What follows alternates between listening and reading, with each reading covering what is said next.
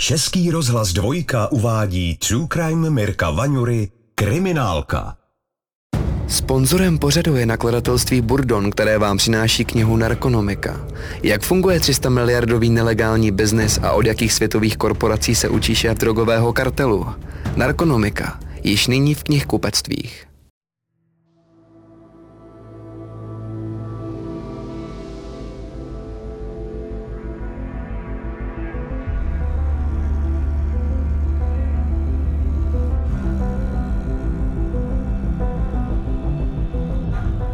Podzim roku 2013, les na pomezí Rokycan a Plzně. Jeden z místních houbařů během nedělní procházky v lese zahlédne mezi stromy ležícího člověka. Nejdřív si myslí, že se mu možná jen udělalo špatně, ale když přijde blíž, zjistí, že mladík nejeví známky života. S hrůzou si v zápětí všimne, že jeho hlava je zakrvácená a zraněná jako by na něj někdo brutálně zaútočil. Zavolá policii i záchranku, ale muži už není pomoci. Byl nalezen v tom lesním porostu, tam vedla přes ten les silnice, ze které se sjíždělo na nějakou lesní cestu. Kus od té silnice, tam bylo takové houštičko a tam byl vlastně tenhle ten muž nalezen, kdy ležel na boku, byl tam tak skroucený a díky těm jeho zraněním, který měl na těle, tak eh, to vypadalo, že to není místo, kde k tomu jeho napadení došlo. Našly se tam nějaké krevní stopy, ale ten zavražděný mladík, ten měl poraněný krk, tam byly přeťatý tepny, takže se dalo předpokládat velká ztráta krve, ale na místě činu té krve nebylo tolik, aby to prostě odpovídalo tomu zranění, jo, ty předpokládané ztrátě. Podle soudního lékaře musel mladík po poranění krku skutečně silně krvácet. Ale nebylo to jediné zranění na jeho těle. Při ohledání nalezl lékař celkem devět tržně zhmožděných ran na hlavě, jako by ho někdo opakovaně zasáhl těžkým předmětem. Co ale při prohlídce těla plzeňské kriminálce chybělo, byly jakékoliv doklady, které by je nasměrovaly k totožnosti mrtvého tam bylo pravděpodobné, že to tělo bylo nějakým způsobem transportováno a tam se dalo rozpoznat na té trávě, že ty stébla ty trávy byly jako polehlý jedním směrem a nebylo to tak, jako by tam někdo kráčel, že by to bylo na různých místech, ale to bylo jako souvisle polehlé ta tráva, takže tam bylo pravděpodobné, že to tělo tam prostě za sebou pachatel táhl. Byla to neděle v půlce září 2013 a vlastně v pondělí se to až začalo potom všechno nějak tak rozplétat, protože ten první den se hlavně zajišťovali tam na místě stopy, zjišťovalo se, co tam je, co tam není. Bylo tam zjištěno, že na té lesní cestě jsou relativně čerstvé trasologické stopy, tím myslím otisky pneumatik. Technici kriminálky pořídili odlitky stopy a jejich vyhodnocení dalo operativcům konkrétnější představu o autu, které se v okolí místa nálezu muselo celkem nedávno pohybovat. Šlo o dodávku a i když nebylo jasné, jestli má s mrtvým tělem něco společného, byla to zatím jedna z mála nalezených stop. Všem hlídkám v plzeňském kraji byl zároveň zaslán popis nalezeného muže pro případ, že by ho někdo začal pohřešovat. Stále totiž nebylo jasné, o koho se jedná. Tady se dělalo rozsáhlé šetření, protože jak nemáte totožnost oběti, tak odhalit vraha je docela problém. Tam většinou takovéto vraždy zůstávají neobjasněny. Tady vlastně jsme měli pouze zemřelého. Věděli jsme teda, že je to podle toho ohledání muž ve věku 20 až 25 let, který tam ležel teda na levém boku. V oblasti temene a týlu měl několik rán, které zasahovaly až ke kosti. Na krku měl řeznou ránu to oblečení, to bylo takové běžné, který normální tyhle ty lidi nosí. Nedalo se z toho usuzovat, že by to byl bezdomovec, to v žádném případě, protože to, dá se říct, bylo relativně čisté, slušné oblečení. No ale co bylo u toho zemřelého takový charakteristický, že měl hodně tetování po těle. A bylo to docela vydařené tetování, že to nebylo takový vytetovaný křížek na prstu, jako si to dělají třeba vězni a podobně, ale tohle to bylo opravdu umělecké zpracování, takže jsme říkali, že bychom se mohli eventuálně potom i odpíchnout od toho, že obejít nějaké ty tetovací salony a podobně, jestli někdo nepozná svoji práci a podle toho, že bychom se dostali i vlastně dál k té totožnosti toho zemřelého. Policie pátrala i v širokém okolí lesa a zjistilo se, že v nedaleké vesnici večer probíhala zábava. Operativci se tu vyptávali s nadějí, že někdo mohl zahlédnout něco neobvyklého. Vše ale stále končilo ve slepé uličce, stejně jako vyptávání v dalších hospodách a na ubytovnách. Detektivové také pečlivě procházeli kamerové záznamy z okolí, ale bohužel v blízkosti lesa jich bylo minimum. Jediné, co týmu plzeňské kriminálky v tu chvíli trochu pomáhalo, byl specifický vzhled zavražděného mladíka. Díky stylu oblečení a množství tetování se dalo odhadnout, mezi jakými lidmi se mohl pohybovat. Podle těch tetování a podle těch piercingů a náušnic do toho začali pracovat kolegové, kteří dělají na linii extremismu, který mají v prostředí toho extremismu, ať už levicového nebo pravicového, nějaké své kontakty a vlastně oni zjistili totožnost toho zemřelého, že se jedná o jistého Ondřeje. Podařilo se zjistit, že Ondřej pocházel přímo z Plzně, kde se často zdržoval ve společnosti lidí z prostředí pravicového extrémismu. Několik jeho kamarádů dokonce potvrdilo, že je tetoval. Navíc výrazné tetování, podle kterého se ho podařilo identifikovat, bylo jeho vlastní dílo. Operativci teď už snadno vypátrali jeho rodinu, která se s tragickou zprávou musela vyrovnat. Podle jejich informace bydlel Ondřej už nějaký čas nedaleko Plzně se svou přítelkyní. Oni zjistili, že by teda měl žít s jednou slečnou, která bydlí na vesnici nedaleko Plzně, že by tam měli žít v nějakém rodinném domku a že jich tam bydlí po vícero obrovskému překvapení Michály Noskové a Františka Millera směřoval tým kriminálky po roce opět do rodinného domu, kde před rokem vyšetřoval brutální vraždu manželů do Tymákova. Tehdy se mladší ze synů páru, Vojtěch, uprostřed noci vplížil do domu svého otce a nevlastní matky a mačetou je připravil o život. Vojtěch si ve vězení odpikával první rok ze svého 19-letého trestu a jeho bratr Jaroslav teď žil v domě po rodičích.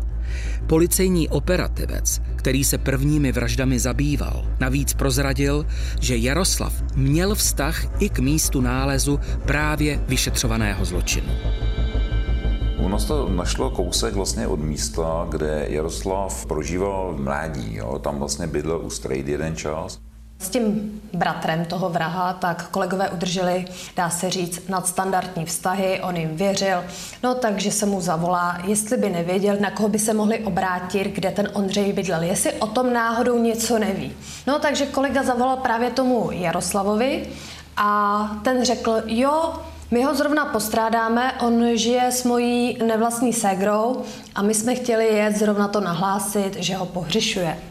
No, takže jsem mu akorát řekl, nikam nejezděte, počkejte na nás a kolegové vyrazili do té vesnice. Už cestou se plzeňské kriminálce začaly vtírat myšlenky odkazující na detaily vyšetřování předchozího případu. A některé souvislosti najednou začaly nabývat na významu. My už jsme v té době, kdy došlo k té dvojnásobné vraždě, prostě zjistili, že Jaroslav, ač teda bydlel se svojí družkou a malým dětskem na tom okraji obce u prarodičů, tak byl zamilovaný do té nevlastní sestry. Do té nevlastní sestry, která vlastně jako přišla o toho svého partnera. Takže tuto už jsme začali dávat prostě do nějakých souvislostí. Když policisté zavolali Jardovi a on jim řekl, že opravdu Ondřeje zná, že je to přítel jeho nevlastní sestry, která ho postrádá asi od soboty, tohle to bylo pondělí, tak byl to velký údiv. Byl to údiv v tom, že najednou jsme opět v rodině, ve které se před rokem řešila dvojnásobná vražda, kdy mladší bratr Jaroslava zabil svou nevlastní matku a svého otce. No a teďko vlastně po roce máme dalšího zavražděného člověka a shodou okolností je to opět v této rodině nebo poblíž této rodiny. Rozhovor s Jaroslavem se nesl v přátelském duchu. Přestože kriminalisté byli ve střehu, nechtěli na sobě dát znát, že na náhody příliš nevěří. Jaroslav jim potvrdil, že mrtvý Ondřej byl opravdu přítel jeho nevlastní sestry, kterou si jeho otec a nevlastní matka ve třech letech vzali do pěstounské péče. Tak už jsme si začali říkat, že vlastně on byl Jaroslav, byl poslední člověk, který toho zavražděného viděl, jak jsme zjistili, takže už tuto chvíli nás napadlo, že už je to pro nás prostě jednoznačně podezřelý. Ten den nám také přiznal, že k téhleté své nevlastní sestře, že k ní má takový platonický vztah, že ji miluje. A vlastně my jsme zjistili, že on už v té době nežije s matkou svého dítěte, že už v té době, asi půl roku, odešel ze svého tehdejšího bydliště, bydlel u babičky s dědečkem, kde žila i jeho partnerka, jeho družka a jejich společný syn. Z tohoto bydliště on odešel a začal bydlet v domku svých rodičů, kteří byli zavražděni a žil tam společně právě s těmito dvěma svými nevlastními sestrami a jejich partnery. Tam se samozřejmě muselo udělat například nějaké šetření, aby jsme, řeknu to lidově, aby jsme měli trochu nabito. Operativci vyslechli i přítelkyni zavražděného, Jaroslavovu nevlastní sestru. Dívka vypověděla, že se se svým přítelem Ondřejem přistěhovala do Tymákova v létě roku 2013. V té době už v Tymákově, v tom domku těch zavražděných, bydlel Jaroslav a bydlela tam i její sestra se svým partnerem. Takže de facto oni tam v létě začali všichni takhle žít pohromadě. To soužití v Tymákově bylo zpočátku dobré, ale po čase tam začaly být takový různý třenice, protože bratr Jaroslav byl náladový, nepříjemný, peskoval je. Dá se říct, že tak, jak se choval otec k Jaroslavovi, tak otec už tady nebyl, ale Jaroslav se začal stejně chovat téhleté svojí nevlastní sestře. Že hlavním motivem jeho nespokojenosti byla pravděpodobně žárlivost, policisté vytušili. Věděli totiž, že dívku miloval už před rokem. Ona to věděla, ale ona měla toho Ondřeje, což dávala mu jasně najevo, no a z toho tam mohly potom právě být různé ty třenice. Ona i dokonce hned ten první den vyslovila obavu, aby v tom ten Jaroslav neměl prsty, protože v sobotu večer, vlastně když se ten její partner nevrátil domů, tak měl jet Jaroslav někam na Rokycansko, Když si Jaroslavova nevlastní sestra poprvé přečetla o těle nalezeném v nedalekém lese na internetu, nemohla tušit, o koho se jedná. Věděla ale, že Jaroslav předchozí večer odjel stejným směrem. Také sestra zavražděného Ondřeje operativcům doplnila zajímavé informace. S bratrem prý komunikovali v SMS zprávách a on jí prý napsal, aby informovala kriminálku, že mu Jaroslav několikrát vyhrožoval smrtí. Soužití nesourodé skupinky v domě zřejmě bylo mnohem napjatější, než se zdálo. Jak jsem říkala, v tom domku žil Ondřej se svojí partnerkou, žil tam Jarda a potom tam ještě žila sestra, ta druhá, co byla v pěstounské péči se svým partnerem. Ten partner, tak ten říkal, že v době, kdy tady k tomu činu mělo dojít, tak byl mimo republiku, takže ten byl automaticky vyloučen jako pachatel, protože opravdu bylo zjištěno, že se nenacházel v České republice. On se celkově nějak tak vyjádřil k těm vztahům v té rodině. Ten komplikované vztahy potvrdil a kriminalisté se zatím snažili zjistit pohyb Ondřeje v den jeho smrti.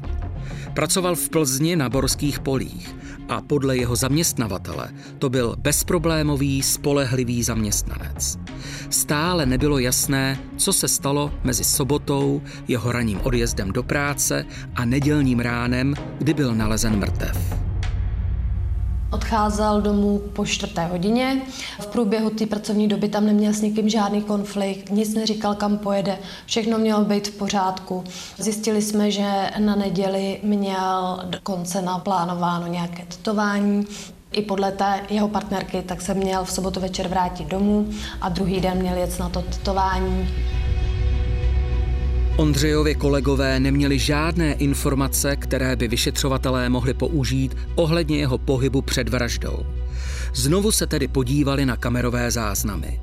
Ty poblíž místa činu sice nic nezachytili, ale protože Jaroslav operativcům řekl, že ten večer se s Ondřejem sešel v Plzni a následně ho vyložil z auta, věděli, kde mají hledat. Takže jsme si tam zajistili ty kamerové záznamy a opravdu se nám podařilo zjistit, že Ondřej se měl kolem tři čtvrtě na sedm večer nacházet na konečné trolejbusu číslo 12 tady v Plzni. Měla tam přijet dodávka, jednalo se o dodávku, se kterou jezdil Jaroslav. Následně byly zaznamenáni nedaleko na kruhovém objezdu, to bylo asi 10 minut po sedmej. Potom jsme zachytili tu dodávku i na benzínové čerpací stanici. Zde je jasně vidět, že s Jaroslavem je tam i poškozený Ondřej, takže jsme měli vlastně zjištěno, že ve večerních hodinách spolu opravdu byli. Potom máme zachyceno, jak odjíždí z té benzínové čerpací stanice. Máme tu dodávku zaznamenanou, jak vyjíždí směrem pryč z Plzně. Takže my jsme mohli usuzovat na to, že spolu odjížděli. Jaroslav sice říkal, že Ondřeje ten večer vezl, ale tvrdil, že ho vysadil v centru města. Podle záznamů z bezpečnostních kamer bylo ale jisté, že jeho dodávka míří jinam. On nám uvedl, nějaký příběh, jak se pohyboval, jak toho zavražděného pro ně byl v Plzni, pak ho někde vysadil, pak měl jet ještě do eh, Rožmitálu pod Třemšínem, protože nám uvedl, že tam měl domluvenou nějakou zakázku, měl tam něco převést a z toho Rožmitálu se vlastně vracel do Tyméko. On nám teda odmít uvést jméno toho zákazníka z toho rožmitálu, protože jak se vyjádřil, že se jednou o nějakou černotu a že by to mohl mít problém jak on, tak ten zákazník. No a když se udělali samozřejmě výpisy telekomunikačního provozu, tak se zjistilo, že v době, kdy měli jít někam do Rožmitálu, tak se pohyboval 3-4 kilometry od místa, kde byl nalezen ten zavražděný. Tou dobou se policii přihlásila nová svědkyně. Údajně se skontaktovala s někým, kdo žije v domě v Tymákově. Nejednalo se o přítelkyni našeho zavražděného, ale o její sestru. A ta jí měla říct, nebo měla vyslovit nějakou obavu o svůj život a život své sestry, protože má strach ze svého nevlastního bratra, právě z toho Jaroslava, a že nemají kam mít. To bylo takový zvláštní, že tady už ta druhá vlastně sestra také začala toho Jaroslava podezírat, jestli v tom náhodou nemá prsty on. Takže my jsme si ji hned vzali na podání vysvětlení a Ona uvedla, že její obavy nebyly reálné, že z Jaroslava strach nemá, krátkodobou ochranu odmítla, ona to trošku jakoby zlehčovala. No ale s tím jsme nemohli nic dělat. Prostě bylo domluveno, že pokud by začala mít nějaký strach o sebe nebo o sestru, takže má okamžitě kontaktovat policii. Podezřelých souvislostí už ale bylo příliš mnoho. V okolí Jaroslava je opět další zavražděná osoba a opět to směřuje, aspoň v první fázi, opět k Jaroslavovi. Stejně tak, jako to k němu směřovalo vlastně i v tom případě vraždy jeho rodičů. Nicméně proběhla výzva v médiích, aby se nám přihlásil někdo, kdo by si všiml něčeho podezřelého v okolí místa nálezu toho zemřelého. Policii se ozvala žena, která v době vraždy spatřila nedaleko lesa dodávku a její popis dokonale odpovídal autu, které vlastnil Jaroslav. Dokonce říkala, že tam viděla nějakého muže, který ho míjeli, když jeli nějakou taneční zábavu a že se její pohledy střetly. Takže ona říkala, že asi by byla schopna ho později nějakým způsobem identifikovat, takže v úvahu nám přicházela nějaká rekognice. A ona nám ho popsala takovým způsobem, že ten popis skutečně odpovídal tomu Jardovi. Minuli tohohle toho muže pokračovali dál a tam jsou přejezdy, tam jede železnice a jsou tam přejezdy docela časty.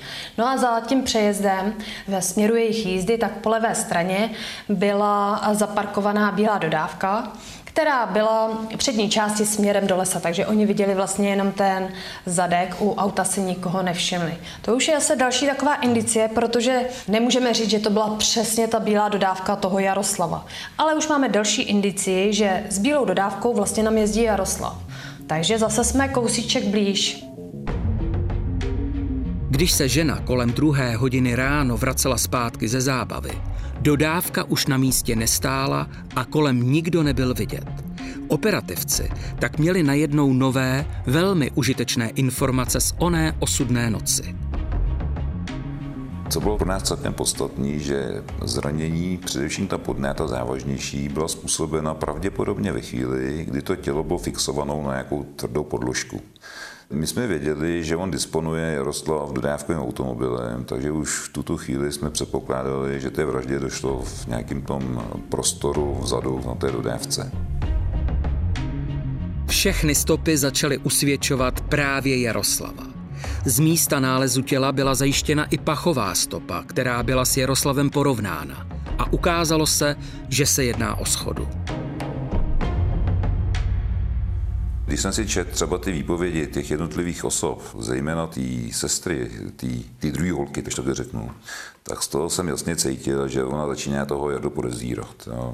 A my jsme prostě nemohli dopustit, aby tam došlo k nějaké hádce a nějakému fatálnímu konfliktu. Takže tam už sice kolegové měli naplánovanou realizaci na čtvrtek a když jsem přišel do práce a toto jsem si přečetl, říkal, já bych to, to prostě neriskoval, jel by pro něj už ve středu radši. Říkám, tam je ta otázka času, kdy to té holce docvakne, že vrah je Jarda a může tam dojít k něčemu a pojedeme tam znovu.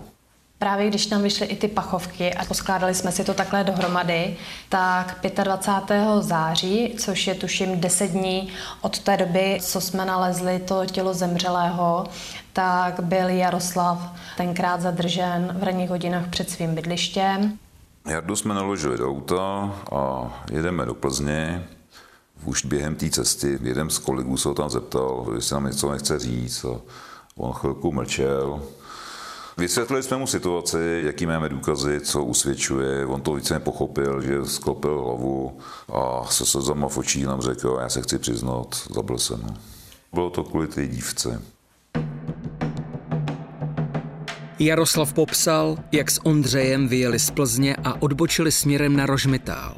Dále pokračovali právě k místu, kde byla zaparkována dodávka, kterou popisovala svědkyně. Už v autě mezi nimi začala hádka o nevlastní sestře. Došlo tam k něčemu, on se potom šel projít, vyvětrat, šel směrem, jak oni přijížděli, tak jako by zpátky. No a tam vlastně ho potkala ta svědkyně, která se nám přihlásila. Potom se vrátil zpátky do toho auta, pokračovali dál, ale ono ta cesta, proč jeli tady do těch míst, tak to bylo, že ten Ondřej přišel s tím, že tam někde něco ukradnou, aby získali peníze, což je ale velice nepravděpodobné z toho důvodu, že jednak Ondřej na to místo, kde k tomu došlo, tak tady neměl žádné vazby.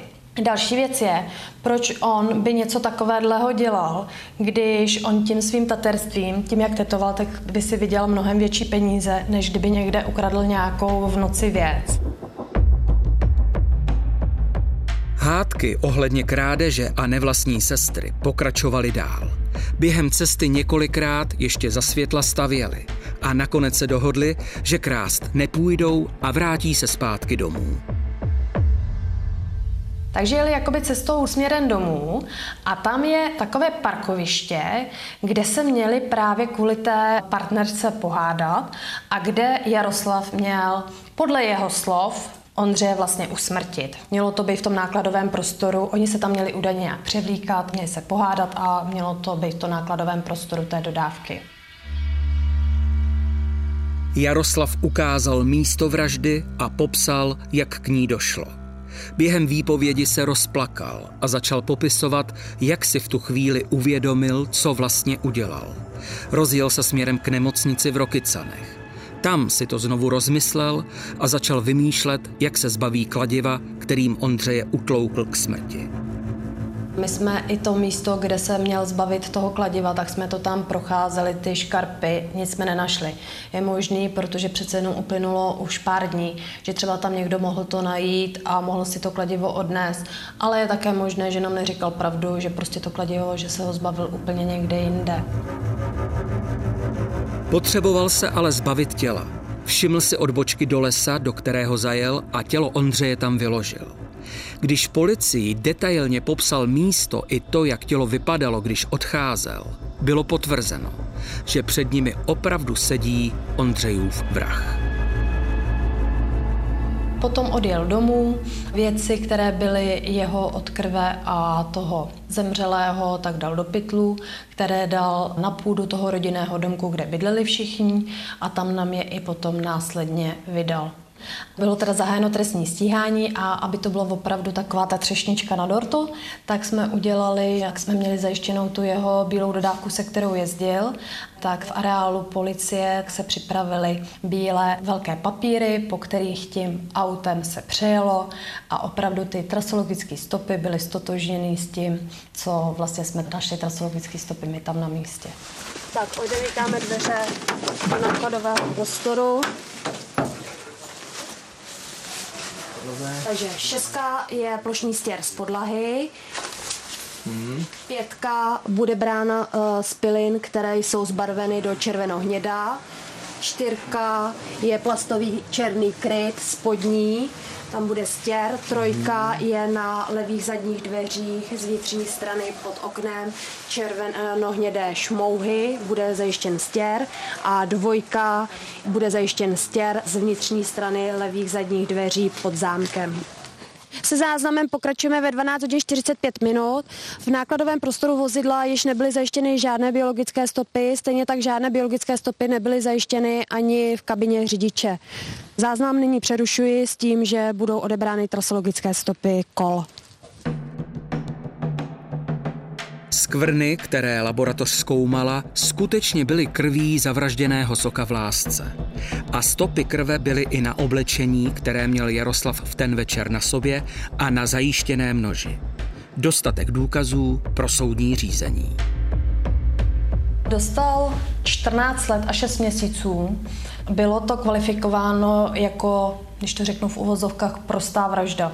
To znamená, že vlastně došlo k tomu usmrcení, dejme tomu v afektu, že to nebylo plánované. Nepodařilo se nám prokázat to, že by Jaroslav tu vraždu předem plánoval, takže to bylo prostě odsouzeno v prvním odstavci, kdy teda dostal 14 let a 6 měsíců. On se proti rozsudku odvolal, ale to odvolání bylo zamítnuto.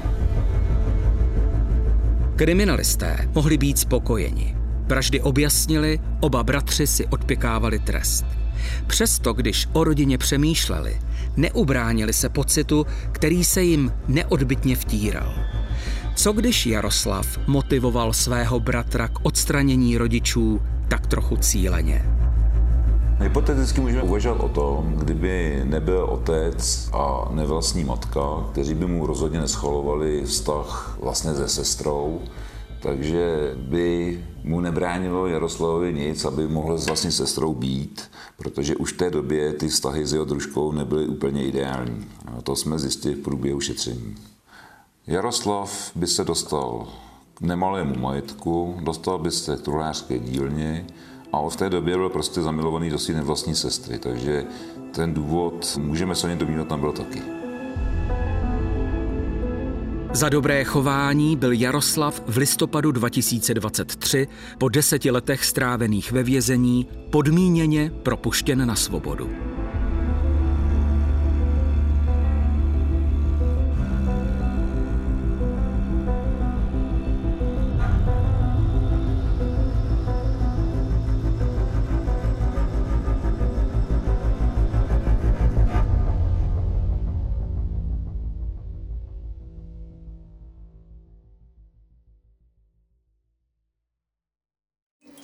Jeho zmizení jste věděl? Jo, věděl. A taky dobře víte, že jste tady kvůli tomu. Český rozhlas Vltava uvádí podcastový seriál Mizení. Chováte se ke mně jako k podezřelýmu. Psychotriller Mizení poslouchejte na webu Vltavy v aplikaci Můj rozhlas a na dalších podcastových platformách.